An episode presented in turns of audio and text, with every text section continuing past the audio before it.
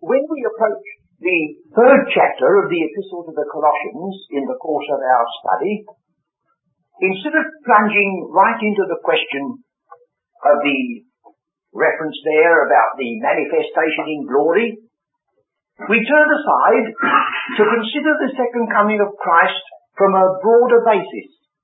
We took the opportunity of considering uh, that there were three spheres of blessing, at least, mentioned in the scriptures.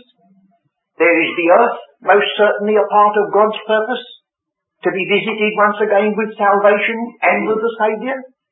And there was the heavenly aspect of that calling, which we associate more particularly with Abraham than we do with David, But Christ is revealed, you remember, as the son of David and the son of Abraham, and the promises to both of those patriarchs are to be fully fulfilled and completed when Christ takes to himself his power and reigns.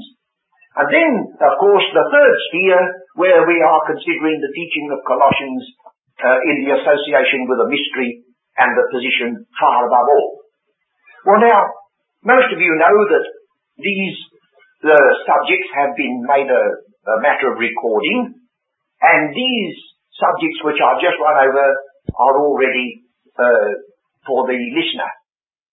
Also, there will be provided with those who take the tape or the uh, gramophone record uh, something similar to the chart that we use at these meetings.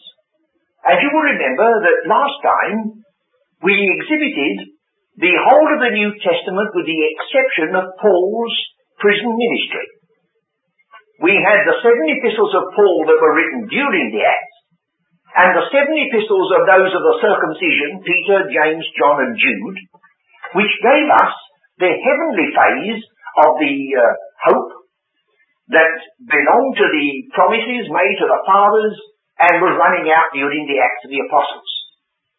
But there was a part of that which was hidden, but is now been revealed. So the chart now exhibits, in between these two sections, the ministry of Paul and the ministry of the circumcision, it puts the ministry of Paul the prisoner. It focuses our attention upon a fact that there came, speaking humanly, a break in the outworking of God's purpose.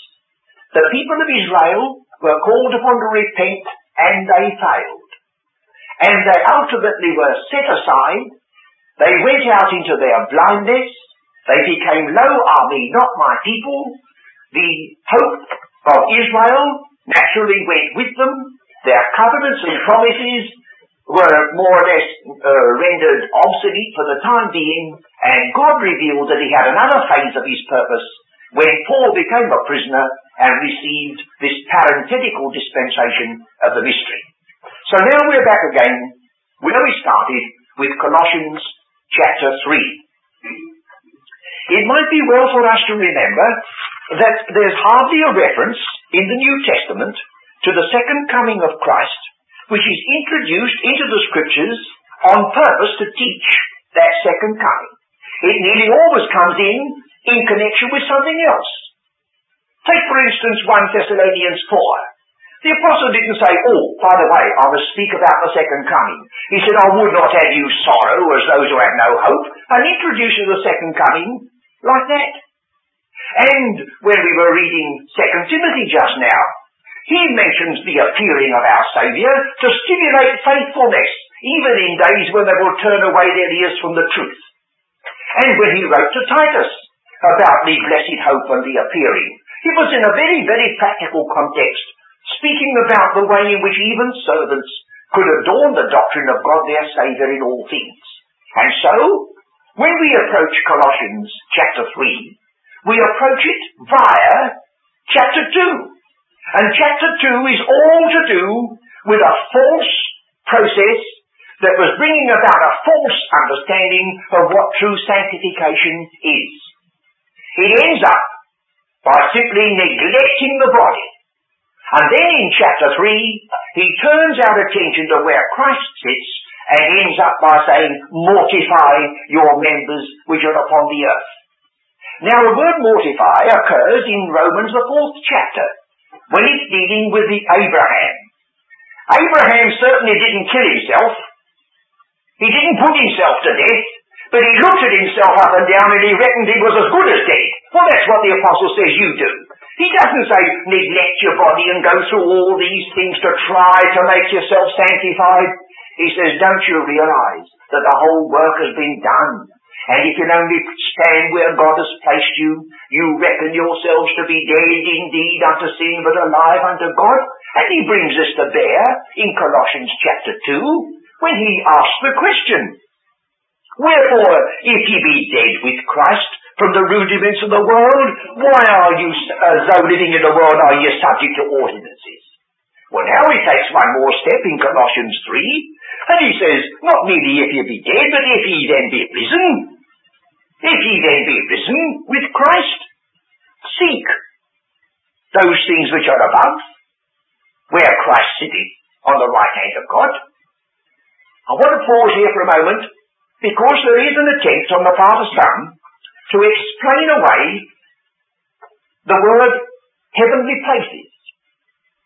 Perfectly true, there is no word for places when you read the expression in the original. It's the word heavenlies. But on the other hand, the word where demands a place. You can't be seated somewhere without it being a place. So we're back again. This is only a vague sort of spiritualizing. Christ is somewhere. And that somewhere is at the right hand of God, far above all principality and power. And he says, you see, your greatest power to live to the glory of God down here is to be entirely occupied with where Christ sits up there. That's practical politics. That's true sanctification. Not flogging yourself or neglecting yourself, but reckoning what God has reckoned, that when Christ died, he reckoned that you died. And so completely did you die that when Christ was buried, you were reckoned to be buried with him. And then comes the move upwards quickened with him, raised with him, potentially now because of our high calling, seated with him. And ultimately, when the blessed hope is realized, to be manifested with him. Not in Jerusalem on the earth, not on the Mount of Olives, not even in the streets of the New Jerusalem, but far above all where Christ sits at the right hand of God. So you see, we've now reached the climax of this teaching concerning the second coming of Christ. If anyone is at all doubtful about this association of the believer with Christ in all this reckoning, well, it's necessary that you should go back and most carefully and prayerfully study the teaching of Romans chapter 6. Otherwise, you'll have no foundation for this wonderful hope that is now being erected. For he, he assumes, when he puts the word if, he's assuming that this is true. If ye then be risen with Christ, seek those things which are above, where Christ sitteth on the right hand of God. I wonder why it emphasizes the right hand of God so. Will you remember that over and over again, especially in the epistle to the Hebrews, which is very emphatic on this point. It stresses two things. That the right hand of God is not in any holiest of all or tabernacle made by hands down here. As he put in the uh, eighth chapter of Hebrews, he said, the things which we have spoken, this is the sum. I'll sum it up for you. We have a seated priest in a heavenly sanctuary. So it's where Christ, not where Christ standeth at the right hand of God, but where Christ sitteth. And again we borrow from the epistle to the Hebrews to understand the importance of a seated priest.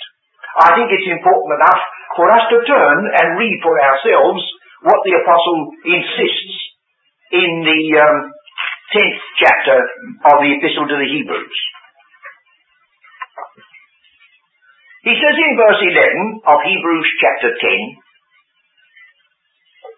And every priest standeth daily, ministering and offering oftentimes the same sacrifices which can never take away sins. Notice those words. He stands. He does it daily.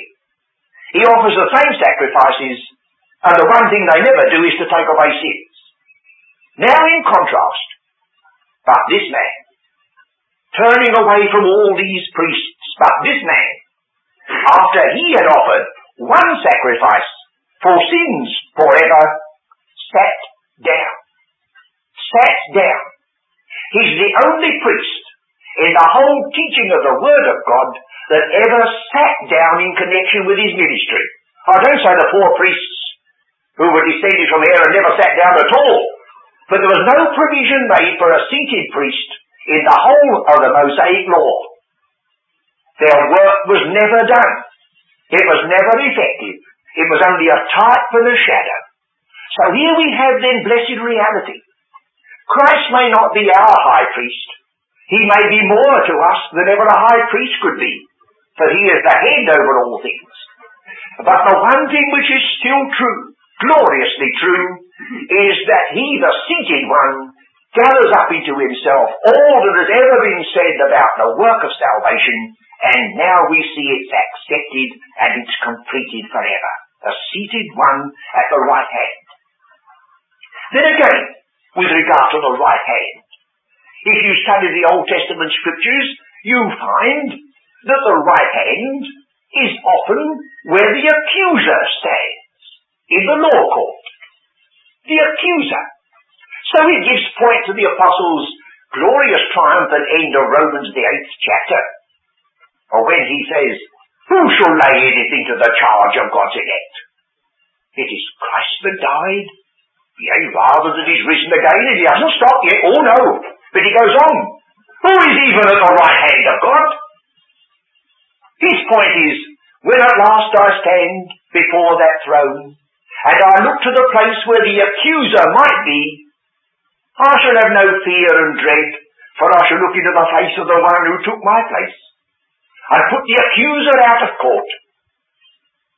We died with him, we're raised with him, we're seated with him, and one day we're going to be with him, and we're going to be like him. And here's a point that I think I mentioned before, but it's worth mentioning again. In the first epistle of John, he admits that we do not know what we shall be, but when he shall appear, we shall be like him, and he adds this reason, for we shall see him as he is. Now that is true of each sphere of blessing. When every eye shall see him that are on the earth, they won't see him as he now is at the right hand of God. Each one will see him as fits the sphere of their blessing and their particular calling.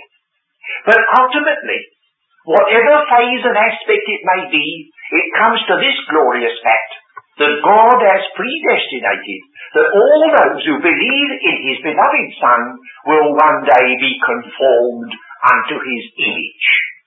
The particular aspect of the image that belongs to the church of the one body is given us at the end of Philippians chapter 3, when it says that our citizenship, as the word conversation implies, is in heaven, from whence also we look for the Saviour, who shall change this body of our humiliation, not a vile body in the modern sense, it's the humiliated body, who shall change this body of our humiliation that it may be fashioned like unto his body of glory. What a position. What a hope. To exchange this body of humiliation that it may be fashioned like unto his body of glory. And so he adds, and he's going to do that because he has all the power necessary. So here we are approaching this highest aspect of the second coming of Christ. I think we ought to remember too that arising out of this um, fact that Christ is at the right hand of God, there is an element of stability. I take just these words from the Acts of the Apostles. I shouldn't bother to turn because by the time you find the passage I should have left it. This is what it reads. Acts of the Apostles 2.25, for David speaking concerning him said, I foresaw the Lord always before my face, for he is on my right hand, that I should not be moved. You see, if you do believe that Christ is at the right hand of God, and he constitutes your blessed hope, will he be like an anchor for you? I shall not be moved. Well now I think we must go on. The next statement in Colossians chapter 3 is not merely to seek those things which are above, but to set your affection on things above, not on things on the earth. You seek and you set. You seek first, and then when you find the right place, you set your affection there. Now these two things, as it were, link and anchor us to the risen, ascended, and seated Christ. The word affection is not exactly a translation that we should use today because of the meaning of the word affection. This particular word provides us with the uh, word phrenology. And uh, it doesn't mean to say you've got to go and have your bumps dried or something first. But it means you know, when you, in the old days when people were going to the phrenologist to have their bumps felt, he told them their peculiar characteristics. He said, now, you will make a success in life as whatever it might be, you see. So the word phrenology, or this word phrene, which we have as the basis of it, could be rendered something like this. Your bent. You know, one person has a bent for languages. Another has a bent to music. And the apostle says to you and me, I wonder what your bent is. Is it obvious to those who know you that you're taken up, you're completely obsessed, you're occupied with a risen, ascended Christ? Oh friends, is that true? Or do they complain about us having all sorts of other things that occupy so much of our time? Is our bent manifested to those who know us that whatever else we are and whatever else we do, there is one that fills our vision and occupies our hearts and one with whom we long eventually to be. Set your affection, your mind, not on things on the earth, but where Christ is. Now, we could turn aside from this and go to the epistle to the Philippians and we should discover there's a whole series of passages there where we have the minding not only of the things above, but the minding of the things on the earth. So just for a moment, without going through all the references, let us take one or two as a sample. First of all, Philippians chapter 2, in connection with this mind. It says in verse 3, Let nothing be done through strife or vainglory, but in lowliness of mind, let each esteem other better than themselves. And uh, although we've said this before, I remind you that that isn't quite what the apostle said. He doesn't say we've got to tell lies to our own selves and say somebody else is a better man than I am, because that's always true. But what he actually said is, let this mind be in you, which was in Christ Jesus. He didn't think I was better than he was but nevertheless he undertook my case. And so, I render the end of verse 3, let each esteem the affairs of others of more importance than their own. That's the mind that was in Christ. He stooped for my sake, but he didn't think I was better. But nevertheless he laid aside the glory on my account. So he says, in verse 5, let this mind be in you, which was also in Christ Jesus and then to step over into chapter 3, we have the opposite. We have the warning. he says in verse 18, For many walk of whom I have told you often and now tell you even weeping, that they are the enemies of the cross of Christ, whose end is destruction, whose God is their belly, whose glory is in their shame, who mind earthly things. Here's the contrast. He says, set your mind on things above, not on things on the earth. These are minding earthly things. And so in contrast, he's back again For our conversation, our citizenship is in heaven, from whence we look for a Saviour. So he's approached the same line of truth by rather a different pathway. well now, we, we want to get a little bit nearer to the question of the second coming as it uh, deals, as it is dealt with by the apostle in Colossians 3 and particularly applying to the church of the mystery. He goes on in verse 3 to say, For ye are dead, which would be better translated, For ye died. Ye are dead is rather a saddening way of putting it. But that you died leaves it open for the idea that you may now be risen again. And that's what he means. Ye, ye died, and your life is hid with Christ in God. when we were looking at chapter 2, we noticed that the attack of the evil one was directed to your reward, to beguile you of your reward. We read in the scriptures, let no man take your crown. But we never read in the scriptures, let no man rob you of your life. Let it be God that's not touchable. Even in the days of Job, when Satan challenged God with regard to Job. He said to, he said to Satan, you may touch that man's health. You may touch his body.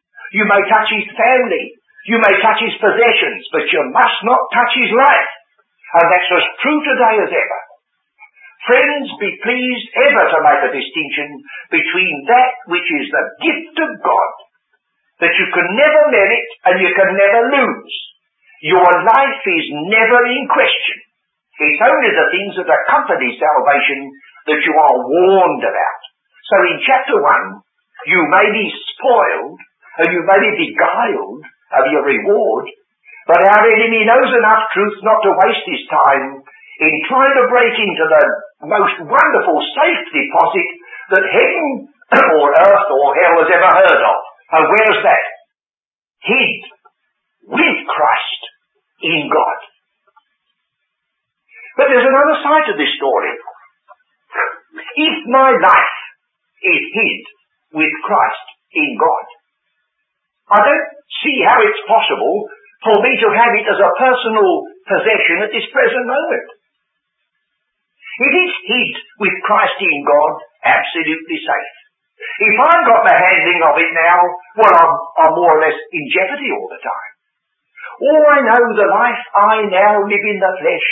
I live by the faith of the Son of God who loved me. Yes, that's true.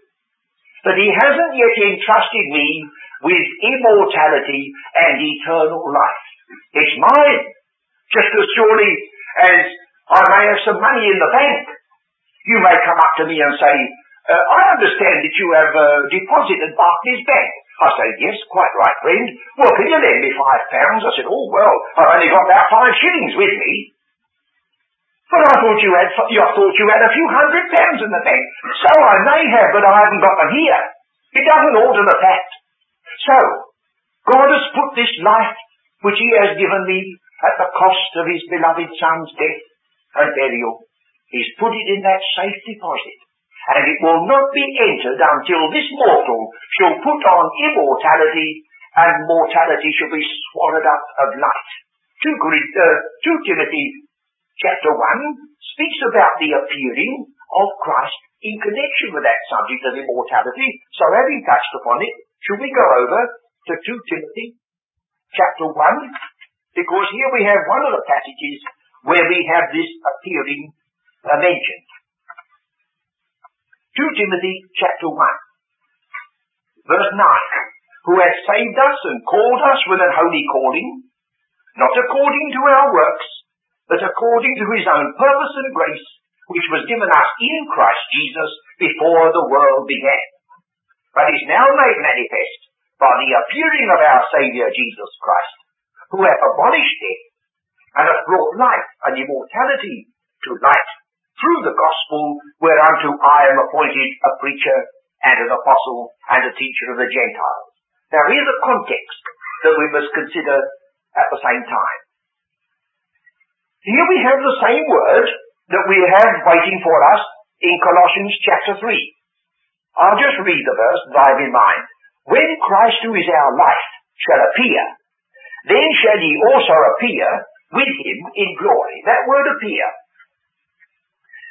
Those of you who have been with us during this series of studies will remember that we spent some time on the Greek word parousia. I won't go over that ground again except to remind you that it means the personal presence and particularly the advent of a king. We have records still that have come down from antiquity of the very word parousia being used for the personal presence of a king and all the uh, things that were done to provide entertainment when that took place. The parousia coming was usually the coming of a king. Now we have a different word entirely. The moment you come to this section of the uh, teaching, this middle part, uh, where the um, prison ministry obtains, you drop the word parousia. You'll never find the apostle speaking of the second coming of Christ and the hope of the church in Ephesians, Philippians, Colossians, or the other epistles of that period. He never uses the word parousia. Whereas it was used in Matthew 24, it's used in 1 Corinthians 15, it's used in the epistles of John, it's used in James, it's used in Peter. It was a universal word. Now it's entirely put aside and another word takes its place. And that other word is this word translated appearing. There must be a reason why the Spirit of God has so put one word aside and picked up another. Now this particular word appearing, in our language, to appear, has a sort of movement about it. We suddenly appear. But you want to remember, it's not the person who appears, it's that he's made to appear because of a light that shines. The suggestion is that Christ now is at the right hand of God and is not seen by anybody. But this manifestation in glory, this epiphania, this shining upon is going to be the first move in what we call the second coming. Strictly speaking, I don't want to be misunderstood here, but strictly speaking, our hope is not the second coming, but our hope is our going. Because before ever he leaves the glory, before ever he comes to the air, or his feet stand upon the Mount of Olives, before ever that move takes place, the moment Christ stands up in the glory, the moment the clock has, as it were, struck the hour, when the second coming is about to take place, the very first move of all is that we shall be manifested with him there. Of course, the question is immediately asked, how do we get there? And the answer is, none of us know. And it's not a matter of revelation. What I'm glad about is that he's undertaken it, and I'll leave it with him. Because if I had instructions, and I miss my way, it'd be far better not to know, wouldn't it? We are to be manifested with him. That's our blessed hope. Well, now we come on to this passage in Timothy again. You'll notice that this is associated with a similar calling to that which with, with which we connect Ephesians. Ephesians takes us back to a period before the foundation of the world. Well, this doesn't use the word foundation of the world, but it goes back to the same period. It says, his own purpose and grace that was given us in Christ Jesus before the world began. Although the word here is different, this is before the times of ages. We are back behind all other statements of scripture so far as distance is concerned. Chosen before the overthrow or foundation of the world, chosen in him before time began. Now he says, he has been manifested, it has been manifested by the appearing of our Saviour Jesus Christ. So you see, he uses this word appearing of his first coming. And he uses it in the same epistle in the next chapter but one, chapter four, of his second coming. It's this appearing, this coming into light. The appearing of our Saviour Jesus Christ, who hath abolished death and hath brought life and immortality to light brought it to light, shed light upon it. So we've got this emphasis upon the idea of the epiphania and the light shining. And then one more point before we leave this passage. Whereunto I am appointed a preacher and an apostle and a teacher of the Gentiles. Because he's dealing with this particular calling and associating with this calling this particular aspect of hope.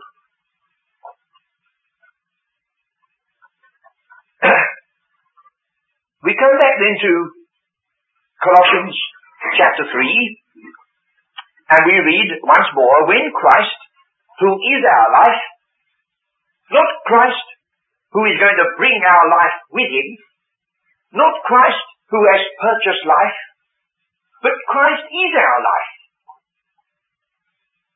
As we learn the teaching of the scriptures and particularly the epistles of this great apostle Paul, we discover that Christ is all. And in all, it says so in Colossians.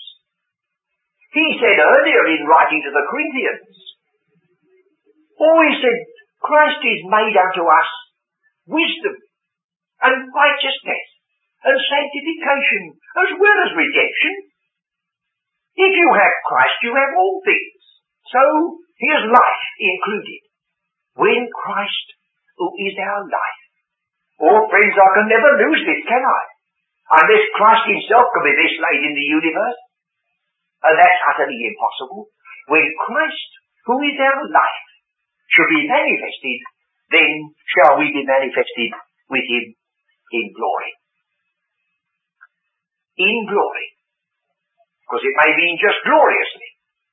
But inasmuch as it's going to be manifested in the air, and it's going to be seen on the Mount of Olives, we believe it as it stands, that he is now in glory, and we are to be manifested with him there.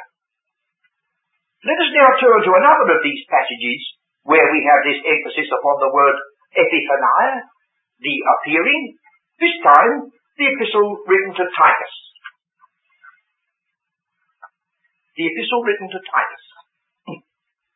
I mentioned just earlier that there's hardly a passage in the New Testament where the second coming of Christ is introduced as a subject for itself. Even Matthew 24. The second coming of Christ was introduced by the apostle in answer to the amazed statement of the disciples, well, how is it possible that there will be no stone left upon another? Look at the building of this temple. And as a consequence of that, he said, oh well, there'll time come when there won't be. This house is going to be left desolate. And then he speaks about his second coming to the earth. So now Titus. The key word of Titus is the word works. And he alternates good works, which are to be uh, followed, and good works, which are to be repudiated. Which is, how could that be? Well, if you're making good works the basis of your salvation, that's an error. But if after you're saved, there are no good works to manifest that you've got life, well that also will be a tragedy. So we've got the two. And you'll see them brought together in chapter 3. Here we have verse 5. Not by works of righteousness which we have done, but according to his mercy he saved us. But then you look only a few verses down until we get to verse 8. This is a faithful saying, and these things I will that thou affirm constantly, that they which have believed in God might be careful to maintain good works. So it's not by works, but it leads to good works, and you've got it already written for you in Ephesians chapter 2. Where again it says, not by works, but unto good works, which God hath before ordained that we should walk in them. Well now we're going to look at chapter 2 of Titus. And here we have the second coming of Christ in a most practical context. Will you notice? Verse 1. Speak thou the things which become sound doctrine. That's not teaching sound doctrine, but that's saying things which are in harmony with it. That's practice. And then he gives a word to the aged men, what sort of people they're going to be. And the aged women, what they have to do. And then he speaks in verse 4 about the young women.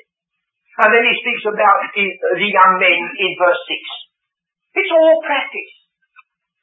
Sound speech, he says in verse 8, that cannot be condemned. Now he has a word to servants. Verse 9. And servants in those days, but they didn't have wages boards and unions and time off. They were slaves. And yet, to those slaves, the apostle has given some of the highest teaching in the scriptures. And this is what he says to them. Exhort slaves to be obedient unto their own masters, and to please them well in all things, not answering again, not purloining. So you say, you don't need to tell me that these little pettifogging things are all associated with the glorious second coming of Christ. They are, friends.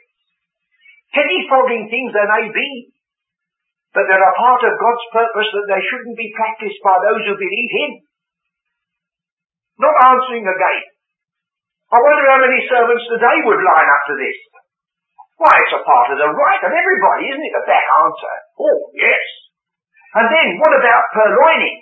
Well, we don't call it purloining. We call it scrounging. Or we call it knocking off. Or we call it winning. We call it anything except the right word and so blunt our consciences. Said the apostle, if you believe Christ and you're looking for him, you'll neither back answer, neither will you purloin. But show him all good fidelity, that they may adorn, here it comes, adorn the doctrine. Not in any measure trying to manufacture the doctrine, or to bolster up the doctrine, but just to make it something that's presentable, something which is acceptable, like you commend it by your conduct. Adorn the doctrine of God our Saviour in all things. Now I'm going to step through the next few verses to list out the one sentence. For the grace of God that bringeth salvation hath appeared to all men, teaching us. It doesn't merely save us. The grace of God which saves us teaches us that we should live looking. All the rest of it is explanatory. We are saved so that we should live looking. But live looking for what? That we should live looking for that blessed hope. Here we're back again in Colossians. Seek, set, your mind is occupied here. You should live looking. You mustn't walk with your head in the air so much as you don't see where you're going. You must be very, very practical as these Christians must have been. But their affections were on things above. They were looking, looking with expectancy, looking for something, and it's called that blessed hope. And what is that blessed hope? It's the glorious appearing. Strictly speaking, keeping to the order of the words, the appearing of the glory. As we said earlier, Christ at this present moment is veiled. Whether any in the heavenly realms actually see the seated Son of God, we do not know.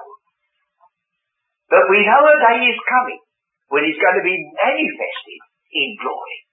And we manifested with him. And it says here that that constitutes our blessed hope. The appearing or the manifestation of the glory of the great God and our Saviour, Jesus Christ. You'll find this word Saviour occurs six times in this epistle. And three times it speaks of God himself, and three times it speaks of Christ, giving the title sometimes to God in the absolute sense, and sometimes to Christ in the salvation sense. So it says here, there's no statement in the whole Word of God that God, in the absolute sense, is going to be manifested and going to appear. But Christ is going to be manifested and Christ is going to appear and He is the great God and Saviour for whom we are waiting. Now he goes on to tell us a, more, a little bit more what He did. Who gave Himself for us. Don't you see? This, this emphasis upon the second coming is all wrapped up with the most glorious doctrine and the most equally wonderful practice. And so it ever should be. Not only a speculative piece of argument who gave himself for us, that he might redeem us from all iniquity, and purify unto himself a peculiar people, zealous of good works. In the Old Testament, The people of Israel were marked as being God's peculiar people. And here the, the uh, title is used of this company while Israel themselves are in their blindness. And this particular word is an echo from a passage which we have in the last book of the Old Testament. It says, Then they that feared the Lord spake often one to another. And the Lord hearkened and heard. And the book of remembrance was written before him. And they shall be mine, said the Lord, in that day when I make up my jewels, that's this peculiar people, the peculiar treasure of God. So we may be living in a day when we have to meet together and speak often one to another. And assuredly the Lord hearkens and hears. And the book of remembrance is written before him. Very wonderful to think that there in glory some angel, principality or power has got the office of putting down another meeting at the chapel of the open book, another opportunity of thinking upon his name, another time when, oh, is possible that he's been pleased to notice those who come and hear the subject that's been so trailly and faultily presented, yet with good intention to glorify him? It looks as though, maybe, peculiar people, because you mustn't be peculiar people in the other sense. We haven't got to be oddities because we believe Christ. We've got to be those who are clothed and in our right mind. But we shall be called peculiar people enough by the others without asking for it if we seek to walk worthy of this high and holy calling. So here we have brought before us in several of the passages the special word, the special aspect of the second coming of Christ as it belongs to the church of the one body, the church of the mystery. We've already looked at the fact that he's coming to the earth, and he's coming to sit upon the throne of his father David. He's coming as the king, and there that part of the promise of God will be fulfilled. We've also seen that he is to be associated with the heavenly aspect of those Old Testament promises, that Abraham, who had the land of Palestine given to him, nevertheless looked for a heavenly country, a heavenly city, and in the book of the Revelation, that is associated with a bridal company. And Christ is coming to them and for them. But the church of Ephesians cannot possibly be the bride, for Ephesians says that their goal is to be the perfect man. And there's no possibility of mistaking it for that particular word translated man in the next chapter is translated husband. So we have Greece here. We have a kingdom on the earth. We have a bride in the New Jerusalem. We have the perfect man in the glory. And the hope of each one of those, and any other intermediaries there may be, it's the person, the actual person of Christ, but associated with all the elements that go to make up the different phases of his calling. Now there are many other things we may have to pursue when we're going on over this subject, but we want to round it off like that so that those who have this recording may have just a little concise presentation before them of the three spheres of blessing and the second coming of Christ as it relates to them all. And may we not push aside lightly as without consequence the many practical issues which the scriptures have associated with this calling. If you and I are looking for this blessed hope, let's see to it that we seek to adore that doctrine of God our Saviour in all things. That we seek to walk worthy of such a calling. And one day, to exchange all the frailties of this present life, all the annoyances, all the inconveniences of skip lightly, for a day which as the scripture says, we know not what we shall be, but blessed be God, we know one thing. We shall be like him, and we shall be with him. May the Lord be pleased to grant that those of us who sit here during this meeting, and those distant friends whom we may not meet until we meet in this manifestation in glory, that we may give a better for the exposition of his wondrous word on our pilgrim journey through time and this present world.